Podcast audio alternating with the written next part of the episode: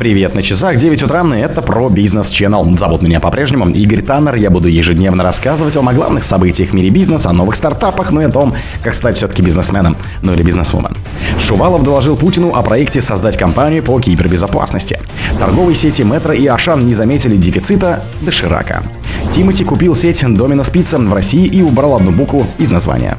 General Electric отказалась от производства турбин с RAO. Коммерсант узнал о критической части сделки по Superjet International. Яндекс переименовал практикум за рубежом. Спонсор подкаста Глаз Бога. Глаз Бога это самый подробный и удобный бот пробива людей, их соцсетей и автомобилей в Телеграме. Шувалов доложил Путину о проекте создать компанию по кибербезопасности. Госкорпорация Web.rf намерена инвестировать в создание крупной компании в области кибербезопасности, заявил на встрече с президентом Владимиром Путиным глава компании Игорь Шувалов. Шувалов рассказал, что ранее нормативная база не стимулировала госкорпорацию участвовать в подобных проектах. Однако после постановления правительства, которое, по его словам, назвали правом на риск, Веб получил право формировать портфель и отвечать за результат в целом по портфелю.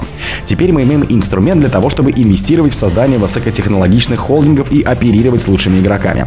В том числе сейчас у нас лежит на рассмотрении один из проектов по созданию крупной компании в области кибербезопасности, рассказал Шувалов. Кроме того, корпорация, уточнил Шувалов, имеет теперь возможность создавать конгломерат, помогать инвесторам приобретать как малые, так и средние, так и крупные компании в разных сферах бизнеса. Проект постановления правительства на эту тему разрабатывала Минэкономразвития. Ведомство также предложило снять ограничения на возможность веба инвестировать в рискованные активы, в частности, хай-тек стартапы. Торговые сети Метро и Ашан не заметили дефицита доширака. Торговые сети Метро и Ашан не зафиксировали перебои с поставками лапши быстрого приготовления Доширак и заявили о стабильности поставок этой продукции. Так, пресс-служба ритейлеров отметили на запрос с вопросом о ситуации с продуктами этой группы. В Метро дефицита данного продукта не наблюдаем. Поставки стабильны, никаких сложностей не предвидится в ближайшее время, сообщили в пресс-службе Метро. Ситуация с поставками лапши Доширак, а также ценами на эту продукцию в магазинах торговой сети Ашан стабильная, заверили в пресс-службе Ашана. Ранее телеграм-канал Мэш опубликовал пост, в котором говорилось, что в России ожидается дефицит доширака. В качестве основных причин были названы падение курса рубля, сокращение отгрузок и дефицит персонала на заводе. Тимати купил сеть Domino's Pizza в России и убрал одну букву из названия. Рестораны сети пиццерий Domino's Pizza после продажи рэперу Тимуру Юнусову, это Тимати, кто не в курсе, и ресторатору Антону Пинскому будут работать под названием Domino Pizza. Новый логотип пиццерии показал рэпер.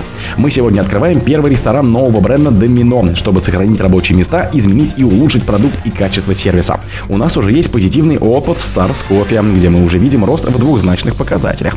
Я уверен, уже в течение пары месяцев будут видны качественные изменения в наших пиццериях, заявил Тимати. Мы не понаслышке знаем Домина Спица и последние годы наблюдали, как сеть активно развивалась в России. В свете последних новостей от мастера франчайзи мы вместе с Тимати приняли решение поддержать российский бизнес и сохранить рабочие места, добавил Пинский.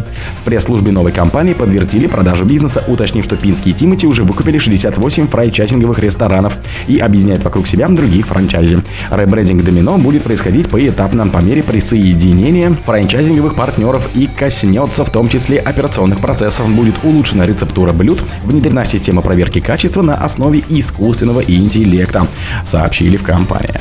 В конце августа компания объявила о запуске процедуры банкротства, так как, несмотря на продолжительные поиски, так и не смогла найти покупателя на местный бизнес.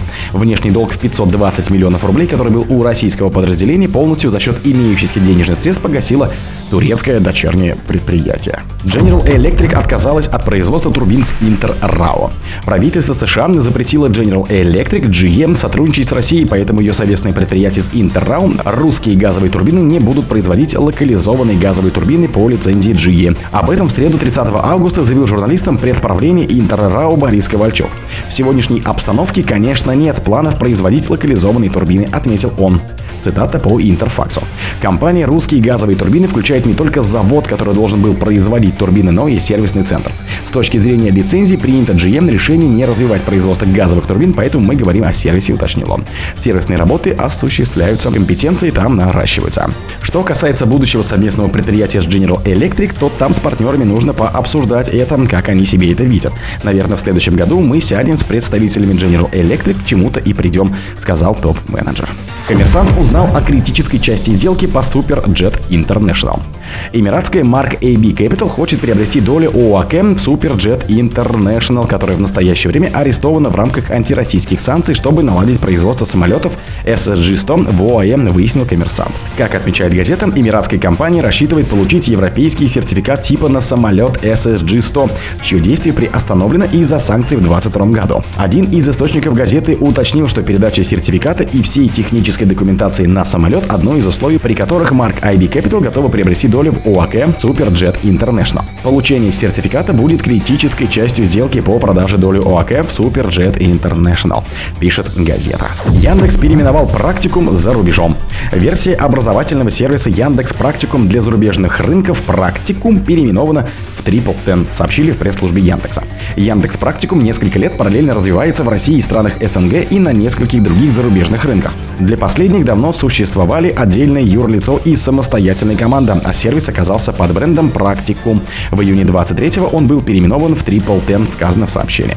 Переименование состоялось в рамках раздела активов на российские и зарубежные, пояснили два источника Форбса.